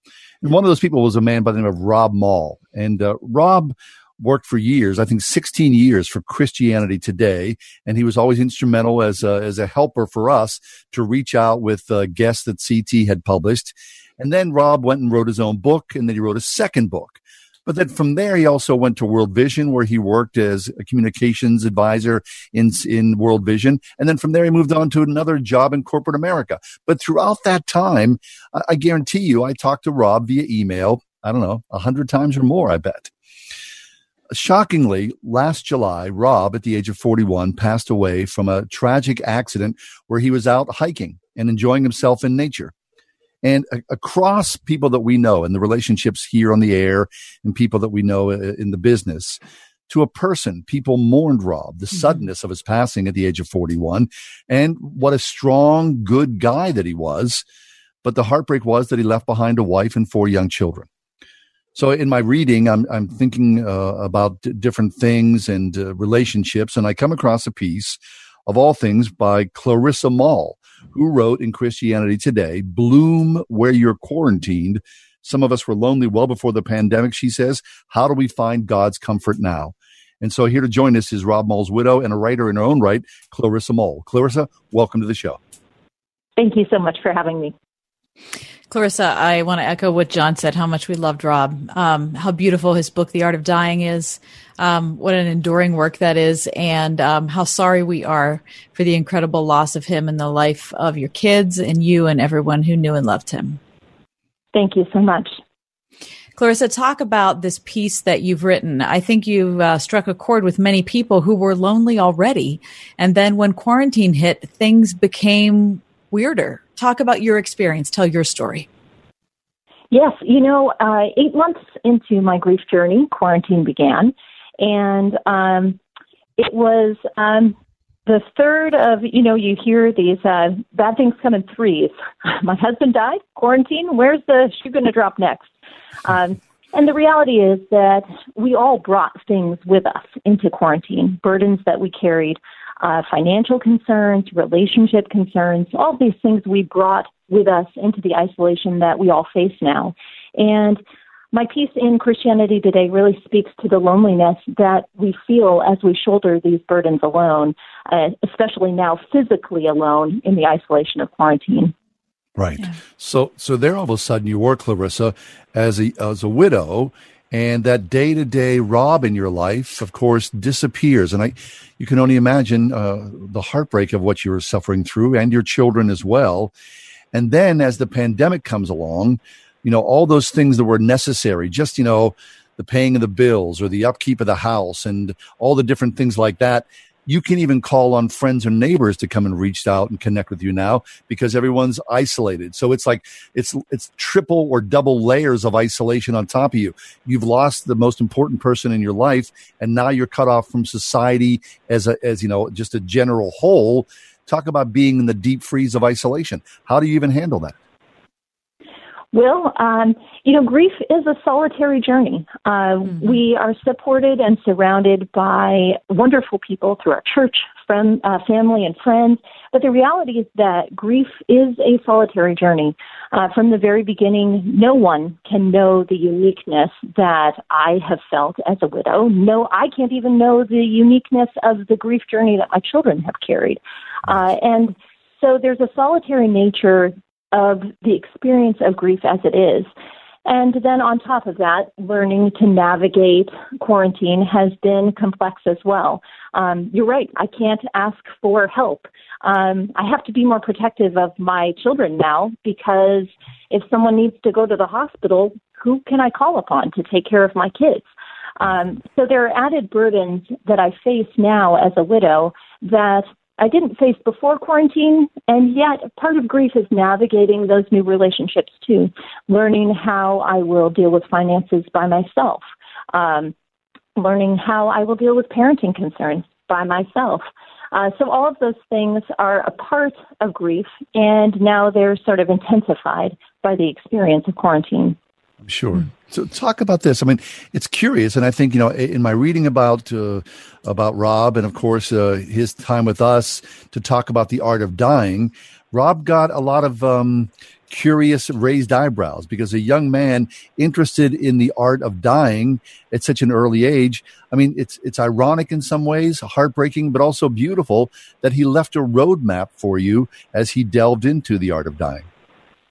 He did. He really did. You know, we were a strange couple in our 30s talking about death and dying so much, especially with three young kids. Uh, but Rob had reported on the Terri Schiavo case for Christianity Today, uh, and a topic that was taboo in most circles became commonplace in our house. Uh, Rob began working as a hospice volunteer. He began working part time at a funeral home. Ever the journalist, he was looking for ways to understand what it meant to die well. And he insisted that we be prepared too. Now, I'll be honest that talking about death and dying never became less scary for me. Uh, we had three young kids, like I said, and, and to think of either him or me absent from the family picture was just terrifying for me. But uh, Rob pushed for these conversations. He believed that they were important. And so we hashed out everything about our last days. In our early 30s, we talked about death and dying, we talked about palliative measures, we talked about end of life treatment. And so even though Rob's death caught me by surprise, it was what I call his last gift of love to me, that in the end, I knew exactly what to do when the time came because he had told me exactly what he wanted. Clarissa Moll's with us. She's the young widow of author Rob Moll and the mother of their four kids. After a career in fundraising and marketing for small nonprofits, Clarissa now supports those in grief through her writing. You can find her both on Instagram and on Twitter. Uh, Clarissa, how old are your kids? My children are 14, 12, 10, and 7. Okay. So how are they navigating the um, the quarantine themselves? I mean, are they? I'm sure they. Uh, we were talking before you came on about the different challenges for introverts and extroverts. Everybody responds to this differently. How are you managing all four of them? well, uh, they do it as individually as they are. My eldest is an introvert, and she has told me, I like quarantine. I like being with my family. Uh, but on the other side of that, you know, she and my other three they all miss their friends. And uh, I think during the experience of grief, there's an isolation that happens for them too. Learning to navigate those friend relationships again, school, church youth group, all those things. They've had to renegotiate terms now as children who don't have a dad. And quarantine is another of those renegotiating kinds of situations. Um, how do I maintain a relationship when all I have is Zoom uh, classrooms to do that in? Right. How do I share my feelings about fear or anxiety in a way that I can really work through them when I can't really go anywhere? Right. And so, what does that look like, Clarissa? I mean, to to lose Rob uh, at such a young age so quickly, and then uh, just a few months later, eight months later, you're in quarantine, or six months later, actually, you're in quarantine. It's like I said in the introduction, you're almost in a deep freeze. Um, has that deep freeze thawed at all as far as people reaching out to you or the way that you're interacting in your prayer life? How do you find some sort of solace in the midst of all this? Well, we have a wonderful community. We have a really nationwide community of support. We've been so blessed in that way. I think, in a spiritual sense, uh, I have I have focused on Jesus as my shepherd, and I mm. have encouraged my children to to really image Jesus as shepherd during this time. Uh, Jesus will carry our burdens. Jesus will keep us safe uh, through this valley of the shadow of death uh, for us in grief, but I think there's a valley of the shadow of death in quarantine for us as well here. Uh, Jesus is here. Jesus sought out these lonely places. He's walked through the valley with us, and he will continue to carry us. And I think by focusing on Jesus as our shepherd, it's given us a touch point, really. Uh, when everything feels unsure, uncertain, when everything feels dark, we just look to our shepherd. And that continual process of turning our hearts toward Jesus every day. We do it through prayer. We do it in conversation around the dinner table. We share our burdens with each other. All of these things allows us to keep our focus on the one who continues to carry us and keep us safe even when all of life feels uncertain. Mm. Clarissa, talk to us about lonely places. I love the portion of your article where you talked about Jesus who retreated often to what the, the title or the, the name for uh, him going away were to lonely places. Um, that was inspiring and comforting to you. Can you talk about your connection? Yes, you know, as people, we don't like loneliness. We no. don't like silence. And so the thought of going to a desert place sounds absolutely dreadful to us. Right. And yet, Jesus, in scriptures over and over again in the Gospels, we hear about Jesus going to a lonely place.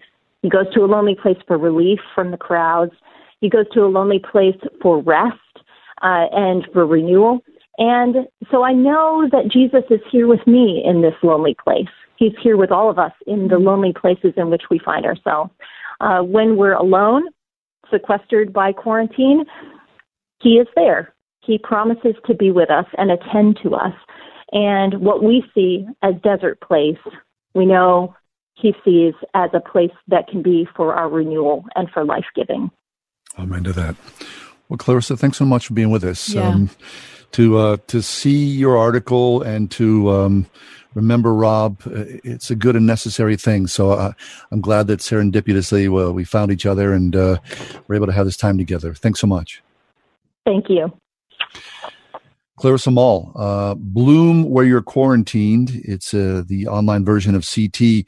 Some of us were lonely well before the pandemic. How do we find God's comfort now? Take a break, come back. We got much more ahead. Stay with us. Uh, we're going to talk about uh, Marie Kondo. Yes? She wants you to be space? organized, John. Hello, right. I'm Maria Kondo. If your family depends on your income and something happened to you, what would happen to them? You need life insurance, and SelectQuote can help you get it at a price you can afford. SelectQuote found Jacob, 40, who's in excellent health, a 10 year, $500,000 policy for only $19 a month. Not in perfect health? Don't worry. SelectQuote found Tanya, 40, who has type 2 diabetes, a 10 year, $500,000 policy for only $32 a month. We shop companies like Protective, Prudential, American General, and others to find you the company with the best rates. Give your family the security they need at a price you can afford. For your free quote, call 1 800 880 7474. That's 1 800 880 7474. Or go to selectquote.com. That's 1 800 880 7474. Select Quote. We shop, you save. Get full details on the example policies at selectquote.com slash commercials. Your premium could vary depending on your health, issuing company, and other factors. Not available in all states. Spending more time inside? J&D Waterproofing can help you breathe a little easier. Protect your family, friends, and pets from mold, dampness, and other unhealthy elements. For over 80 years, J&D has been making Pittsburgh basements very dry and improving indoor air quality with solutions like the EZ Breathe system. Eliminate unhealthy mold and allergy causing moisture without filters or reservoirs while using less energy than a 40 watt light bulb. Call 1 800 Very Dry or visit jdwaterproofing.com. Greater Pittsburgh Plumbing, Heating, and Cooling, a partner you can trust in times of need, featuring 24 hour emergency service. From plumbing, heating, cooling, and trenchless sewer repairs, Greater Pittsburgh Plumbing, Heating, and Cooling has been a trusted name for over 35 years when it comes to helping you solve household problems and concerns. Visit greaterpghplumbing.com or call 412 223 2560. Greater Pittsburgh Plumbing, Heating, and Cooling at greaterpghplumbing.com. Finding the right type of care for your loved one can be a highly emotional decision. Moving your loved one to a nursing home, rehab center, or independent care may not be necessary. XL Home Care can provide a warm, family like environment with an XL caregiver, or you may even qualify to get paid to take care of the ones you love. To learn more, call 412 212 8950. 412 212 8950. XL Home Care, a help at home company. Pittsburgh Theological Seminary prepares students for ministry in the way of Jesus with Master of Divinity, Master of Arts, and Doctor of Ministry degree programs and certificates. Perfect for students with full time employment pursuing a seminary education. Learn more at pts.edu. 101.5 WORD FM Pittsburgh. On your smart speaker by saying play the word Pittsburgh and on your phone via the Word FM mobile app, iHeart, TuneIn, and at radio.com.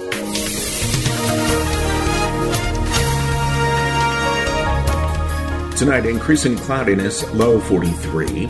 Rather cloudy tomorrow with a few showers, high near 70. Tomorrow night, cloudy and mild with occasional rain and a thunderstorm, low 62. Friday, breezy and warm, cloudy to partly sunny, showers and a thunderstorm mainly in the afternoon, high Friday, 73.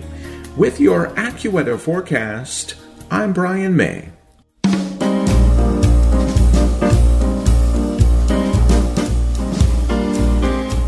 Well, John, just because we are in quarantine Yeah. doesn't mean some of our uh, cultural gatekeepers are absent. They are not, John. and one of my favorites is fully engaged, and her name is Marie Kondo. Hello, I'm Maria Kondo. Marie Kondo, yeah. So she's famous for telling us to just get rid of our stuff, right? Right. She's telling us to be organized and um, to throw away things that do not spark joy. hmm Mm-hmm. Well, here's the problem. Uh, if you want to do a little spring cleaning right now, at least in my neck of the woods, the trash guys are not interested in taking away your I know. And there's no Goodwill, there's no AmVets, you know, none of those Right. places are open. So what are you So? I do? have a big pile of stuff in my basement of things that need to go but can't go, which is Mhm. very Back it up. Back it Okay- up. Okay, so listen. So this is very unfortunate for Marie, and of course, the case for other people who are publishing books that are coming out now. Uh, Marie Kondo publishing her new book called Joy at Work in what the Wall Street Journal calls a singularly awkward time because it arrived April 1st when most people were not in their workplace. Yes, yes. Joy in your Okay. spare room is what it But you Or know Marie. Kondo, and you know that she is going to make this work somehow. So Yep. she said, "Don't you worry." She said, "quote It is quite a difficult time, but because people are working from home, I do think it is an opportunity for us to reflect on how we are working and what kind of environment we need in order to work." Okay. All right. All right. So Ms. Kondo, uh, according to the writer of this piece in the journal, is sitting in front of a window looking out on teeming green foliage, and she makes working from home look like a spa retreat. I'm sure she does. Okay, because you know how she is. To demonstrate how she separates her professional and personal life in the new work from home era, Marie holds up a tuning fork. Mike, check this out. And lightly taps it against a crystal to make a chiming sound. Mm. A signal, she says, for her to switch mentally from one world to another. What a signal to to transition from one world Wait, to can I- another. wait, I'd like to try this now on my on my I'd rather be watching Blue Bloods mug. Ready? Okay. Yeah. That's all I got. That's all I got. That was my signal that I needed to switch from professional. to. Transitioning from one world to another. Now, be- of- because my sound with this mug was very bad, um, Mm. I can buy a tuning fork from Marie. Uh, these tuning forks are available on her website, John, for seventy-five dollars. what? How, what's a tuning fork cost? What's a good tuning fork? Uh, Well, Thirty-five. six six bucks. Six bucks. Six I don't bucks. think. Yeah, I, I'm going to say it's six bucks. Okay, the Maria You can get an app on your phone for free. Oh, okay, all right.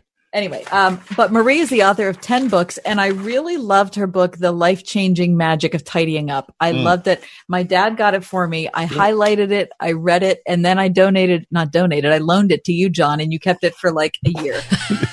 Do I still have it? no, you gave it back. Oh, thank goodness. But I don't think you ever read it. You know what?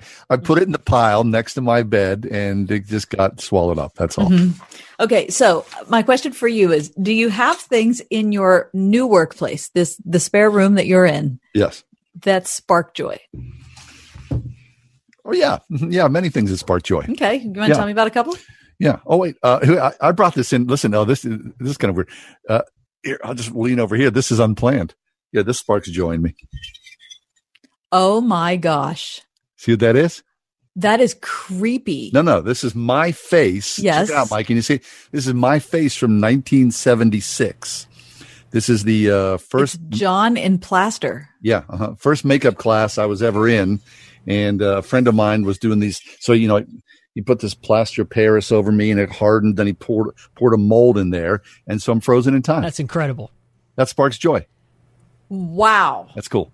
Right? That sparks something in me. I don't think it's joy. I like it a lot. Hey, Kath, what's going on? Okay, that's Do, weird. do, do, do. Okay, it's all of a sudden it's like the restaurant mannequin thing that we talked about earlier. yeah, yeah, yeah. No, but I look around and you know, there's framed images and there's you know some weird. I got like a deer's head hanging up there with you know, uh, What a deer you shot? No, no, it's uh, from my wife's farm. You know, her father was a hunter, and so there was all kind of stuff all over the farmhouse. And Okay. I took some things as I left, pictures of my parents, and picture of Forbes Field, and I've got a poster from uh, from Russia of Yuri Gagarin, and uh, just some kind of you know things that That's I like. good. So you Yeah. so you've taken Marie's concepts to heart. I have, yeah. Okay. I do. I, I look around the room and I go, "Oh, I like that. I like that. I like that." Okay, but there great. is a lot of stuff that I could probably get rid of as well. Yeah. Right. Okay.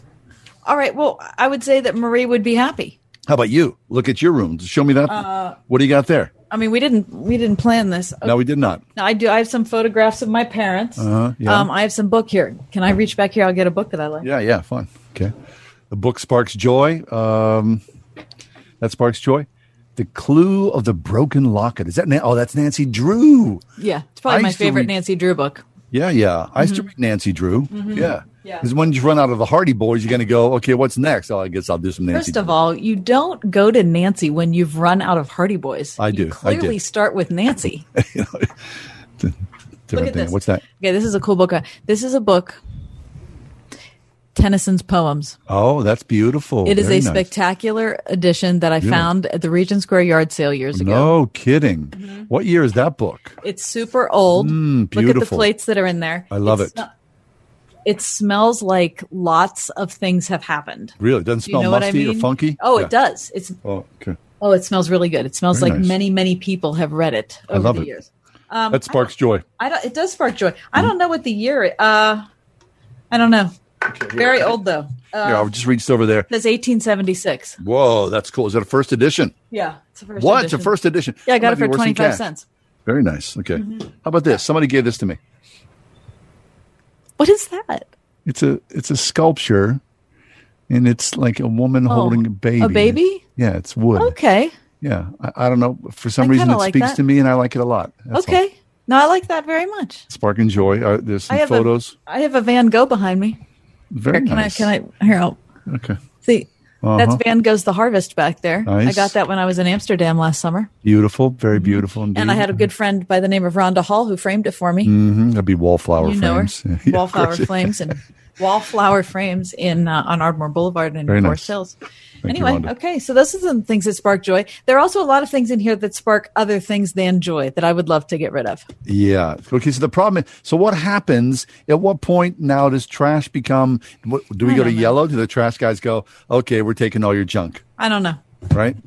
I don't You know, know. I don't got- know anything. At the bottom of my driveway, I've got a bin, that is filled with Reader's Digests and National Geographic. Reader's Digest, they haven't like printed that in about 18 years. With my, they were my mom's. Wow. My mom passed away. I was like, I can't get rid of these. I need to. I, I never once. yeah, but your them. mom passed away like 20 years ago. I mean, I don't mean, I don't say that to be critical, but it is a long time Well, to hold I'm on to the know, Reader's Digest. I'm just saying, you know, if I for a while I thought that's my mom's, I, I'm, that might spark some joy. Then I would go, Okay, no, no, but then just realize it didn't spark sparks any joy. regret in me right now. Though my mom whatever. read them and then I didn't bother to read them. Look, Marie, we're doing the best we can, okay? Brian, okay, Good grief. Here's what I got. Though this is me. Okay, very nice. This sparks joy. Creepy. I don't so think I ever want to see that it. plastic. What? I love again. it. It's Get so cool. All right. Grief. All right, coming up next, uh, we're going to talk to Christine Jeske. She's never been on the program before. She's a professor at Wheaton College. She wrote a terrific article about the pandemic, highlighting where we're already spiritually weak. That's next on the ride home.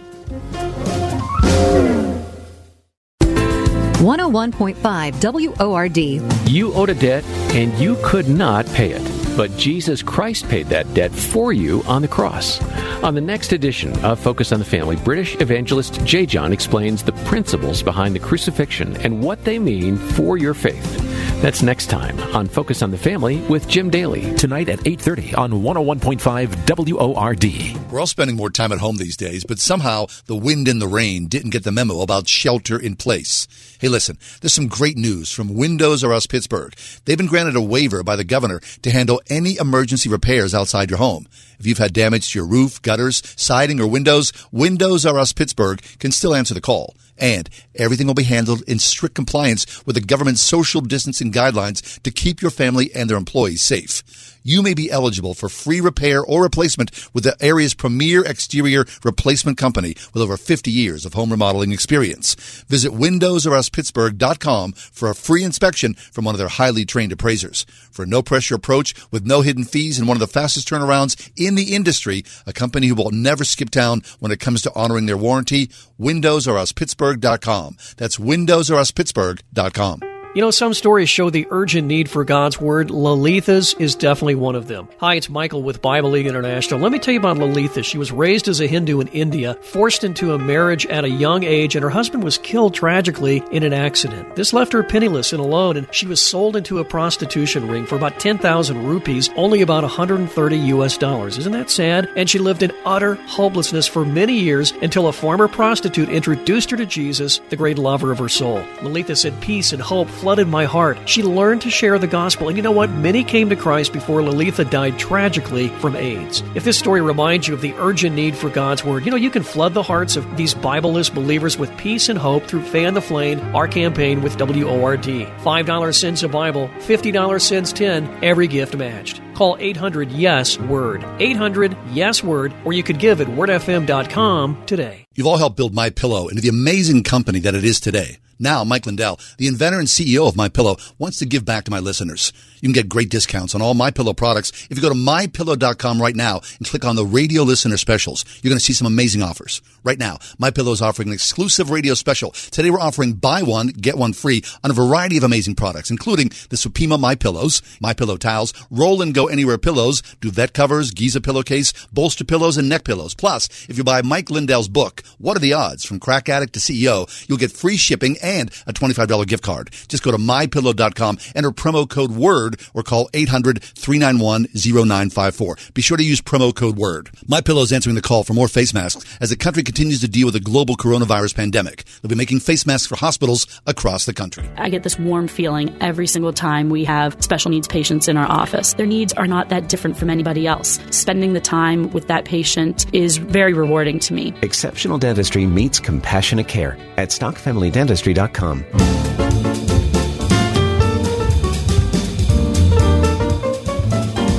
Christine Jeske is with us. Christine is a professor of cultural anthropology at Wheaton College, the author of three books, including the forthcoming The Laziness Myth. She's uh, going to talk to us today about this pandemic hits Americans where we are spiritually weak. Amen to that. Christine, welcome back to the show. How are you today? Great. It's good to talk to you, John. Thank you. Boy, Always you wrote, good. you wrote, I'm sorry to interrupt. I got so excited. I wanted to tell you what a great piece you've written here. Um, I'm excited to talk about it. Let's talk first off, um, by way of introduction for those who aren't familiar with you, about the places that you've lived, Christine, and the perspective you have as an anthropologist. Yeah, so I grew up in Wisconsin in the United States in a small town, uh, white family, middle class. And uh, just after college, moved to Nicaragua, lived in a village in Nicaragua for about a year. And uh, after that, came back to the U.S. and lived in China for two years, teaching English. Came back to the U.S. and then moved to South Africa for uh, a total of about five years, off and on doing a variety of work there. And now I'm back in the States. Okay. Now, social scientists call you weird. Why is that? Yeah. yeah, so um, this is a term I didn't make it up, but I just find it really helpful. Uh, so weird, uh, and it gets all capital letters, uh, stands for Western educated from industrialized, rich, and democratic countries. And I love that mm. acronym because it points out that we sometimes think that's normal Yeah. because we're familiar with it. But in the global scheme of things, it's actually not that common. Yeah. But all that traveling that you've done, and especially you being a resident there, even on a short term basis in those places, it does highlight the differences, the things that we expect and accept here in um, in America that they don't in other parts of the world. And um, I think they reveal to us the things that are dear and the, maybe the things that we've even turned into idols. Talk about your perspective on that. What are the things that you think we in America hold on to most tightly? Yeah. So, you know, I realized when uh, the shelter in place order went into place, it struck me one morning that if, like, six months ago, somebody had asked me to compare the United States to other places I've lived and ask where we're spiritually weakest in comparison to the rest of the world, three things that probably would have come at the top of my list would be uh, our materialism, our love of money, and how we use money. Um, our fear of missing out, our kind of sense that we have to be productive every moment of every day and kind of think our identity is all about our work, um, and our kind of ignorance of mortality, that we go through life ignoring the fact that we will die and that we are uh, mortal beings. And the pandemic, I realized, hits all of these so squarely. Um, And and so yeah, that's you know what we're suffering is not just a sort of material um, fear of of sickness, but it's also readjusting all these ways that we think about our existence. Right, right. So you brought up uh, the love of money, um, and I think you were right to say it's not even with most people. Well, I don't, I don't want to say well, how can I speak for most people, but I think it's likely that it's uh, oftentimes more looking to work as satisfaction, as some kind of identity, even more than it is the money we get from our work. Yeah, uh, this is something that um, even a hundred years ago, Max Weber wrote this book, "The Protestant Ethic um, and the Spirit of Capitalism." And one of the things he pointed out there, and this was not from a Christian perspective, but just sort of a historian's perspective, he said. Uh, Christians in America, and particularly Protestant Christians, even a hundred years ago, were odd in that they would work and work and not do it because they were getting more money, but just because they had this firm sense that they had to keep working. And this is something that I've noticed too as I travel around the world that Americans are uh, particularly geared toward work. You know, if you ask somebody to introduce themselves, chances are one of the very first things they're going to say is what their job is. We see work as our identity, and um, and and we work for money. But even the the things that we buy with our money are not so much because we're greedy and we want to just have more and more stuff. It's because those things define us and they show the world who we are and they show the world our status and we have this sense that we have to keep getting the new stuff so that we project the right status in our kind of social world. That's fascinating. So, Christina, uh, um, we were at an event uh, not that long ago over Christmas, and somebody I I had met for the first time asked me two things: What do you do for a living, and where do you live? And I think that little snapshot of my job and the geographic neighborhood that I lived in gave them a good idea of where I am socioeconomically. Yeah, it's so true. And this is something that I've learned through the, the years too, is that if you want to be more inclusive in your conversations, Um, for me, coming from a middle class background and a white background, I've been taught to use this question: "What do you do?" Uh, mm-hmm. and "Where are you from?" Because that's gonna, we, you know, I expect that I'm gonna feel happy when I answer that question. I get to tell somebody I'm a professor, right? Um, but a lot of people, their answer is not so exciting, and they don't actually want to be identified by that job or maybe the neighborhood that they come from either. And so, asking other kinds of questions like, "Tell me about your story," or um, you know, "What did you do last weekend?" These kinds of questions can be more inviting and less geared toward defining people by their kind of position in society.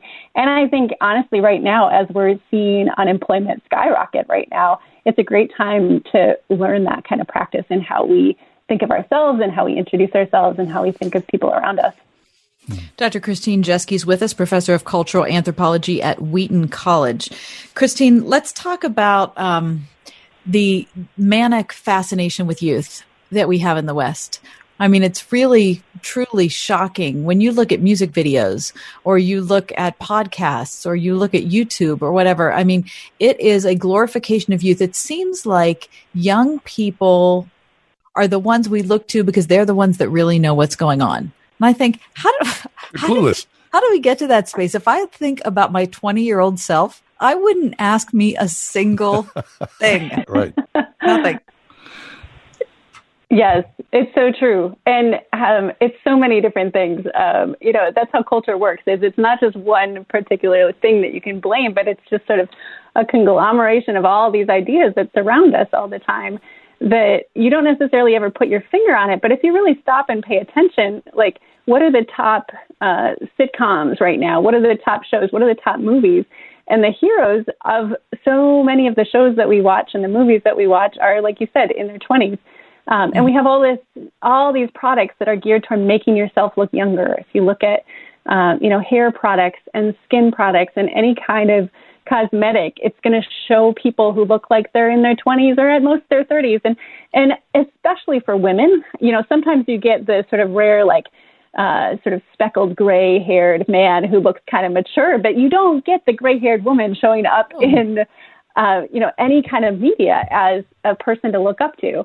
Right. So, I mean, yeah, every time, Christine, we now? see like, you know, the ads on television for wrinkles, you know, for people who want to take care of their wrinkles, the people in the ads are always like 18 to 22. They don't have any wrinkles to begin with. exactly. Yeah. So again, I, I you know, how is this pandemic causing us to rethink these things? One of the things I yes. think is that we haven't come to terms with the reality that we will grow old. We are growing old. It's not an illness in itself. It's a natural part of who we are and how our bodies are made to be. Um, mm-hmm. And another thing is, do we actually value people who have vulnerable health and people in that category of older adults? Um, I think it's scary to see that so many of the choices that we're making come down to do we want profit right now or do we value the life and health of our elders in society? Yeah. Are we willing to put their health at risk? Hmm. Um, and we're faced with that question really starkly. And so much of what we've learned really goes against caring for those elders um, because we don't see the value that they have in society. Christine, let's talk in our last couple minutes about FOMO. Uh, that's what we call it here in our household, fear of missing out. Yeah. Um, so I have two teenage daughters. Um, actually, one is teenage, one is now 21, so she's not teenage anymore. But uh, everybody has FOMO, and especially right now, uh, FOMO has you know taken on epic proportions because everybody's missing out on everything. Thank goodness. Yes. yeah. So, so talk about that. What does that highlight for us? Yeah, so I wrote this article for Christianity Today, and I originally didn't include that one because uh, to me, in my 40s, what struck me was the money and the mortality aspects of it. But as I started listening to my students in their 20s processing this and my mm-hmm. high school kids, I realized, wow, FOMO is also what's getting hit here. Um, this fear of missing out. And um, again, this comes back a little bit to our, our desire for productivity all the time, this sense that we have to be doing something to be mm-hmm. meaningful. And it's not just our things that define us, but our activities. So, you know, being a part of the choir, being a part of that sport, that's forming the sort of outward identity of a young person, especially, but all of us. Uh, yes. And so we lose those activities, and it feels like we don't know who we are. We don't know what our purpose is anymore. And this is exactly the time when we need to come back to the truth of what is our purpose. Our purpose is not in what we accomplish. And, you know, we can point to Bible verses that say that, but in our everyday life, often we live that way, thinking if I haven't done something at the end of the day, if I haven't seen that friend, had that experience, then what was it for? Right. So, in the midst of all this, then, Christine, how are you wearing the pandemic? Uh, does it suit you well or is it uncomfortable? Oh, I think it's uncomfortable for all of us. And that's why I challenge us to think about these things right now because I think when we are uncomfortable, God is growing us. And um, not that God asked for this pandemic or gave it to us as retribution, but God can work through this time that our sort of suffering can produce new growth in our spiritual lives. So um, I see this as a time when we have amazing opportunities to restructure so many things about life. Um, we can restructure the ways that our churches interact. We can restructure the ways that our government works. We can restructure all kinds of things because suddenly everything is being questioned. Uh, and I think we need to turn those questions to the Lord and ask, you know, what are the structures that you want us to have right now? How do you want us to regard wealth and productivity? It's just an excellent article. Christine, thanks for being here. Christine Jeske, professor of cultural anthropology at Wheaton College, author of three books, including the forthcoming The Laziness Myth. Thanks. It's a joy talking to you.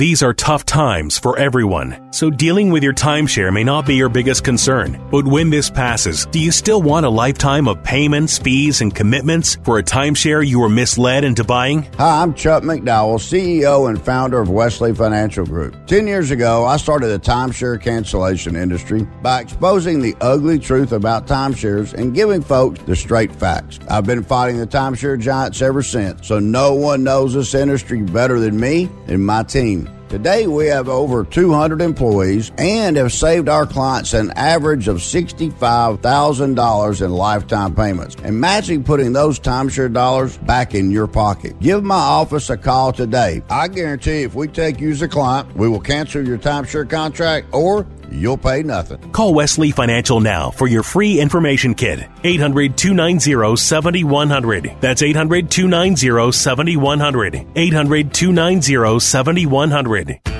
When the earth stands between you and a finished project, you need E and K excavation. Whether you have to dig it, grade it, drain it, prep it, stabilize it, shape it, clear it, or dispose of it, E and K excavation has over 100 years of combined experience and a fleet of heavy equipment to help you bend it to your will. They can handle any size project for your home or business, providing quality results on time and on budget. For a free quote, visit ekexcavation.com. They'll move the earth for you at ekexcavation.com. Greater Pittsburgh Plumbing, Heating, and Cooling, a partner you can trust in times of need, featuring 24 hour emergency service. From plumbing, heating, cooling, and trenchless sewer repairs, Greater Pittsburgh Plumbing, Heating, and Cooling has been a trusted name for over 35 years when it comes to helping you solve household problems and concerns. Visit greaterpghplumbing.com or call 412 223 2560. Greater Pittsburgh Plumbing, Heating, and Cooling at greaterpghplumbing.com. Looking for a new job? Coast to Coast Career Fairs and Word FM are hosting a free virtual job fair Wednesday through Friday, May 20th through the 22nd from 10 a.m. to 6 p.m. Attend this virtual job fair from anywhere online. It's free for job seekers and open to the public. Connect virtually with dozens of good employers who are hiring in the Pittsburgh area. Virtual interviews available for a variety of positions. Wednesday, May 20th to Friday, May 22nd. Pre-register at c2cjobfairs.com. c2cjobfairs.com. Sponsored by Word FM. Whether you need a car now or plan to buy someday soon, Cars.com has nearly 2 million cars ready for home delivery. Set up virtual appointments with local dealers to tour your favorites. Save the car you want. Click to buy when ready. Find your match on Cars.com.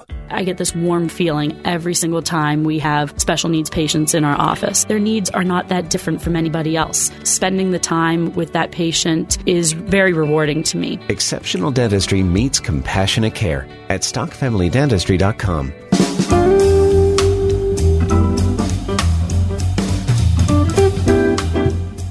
We've been reading daily scripture out loud. Today is 2 Peter 1 5 through 11. For this very reason, make every effort to add to your faith goodness, And to goodness, knowledge. and to knowledge, self control, And to self control, perseverance. and to perseverance, godliness, And to godliness, mutual affection. and to mutual affection, love. For if you possess these qualities in increasing measure, they will keep you from being ineffective and unproductive in your knowledge of our Lord Jesus Christ.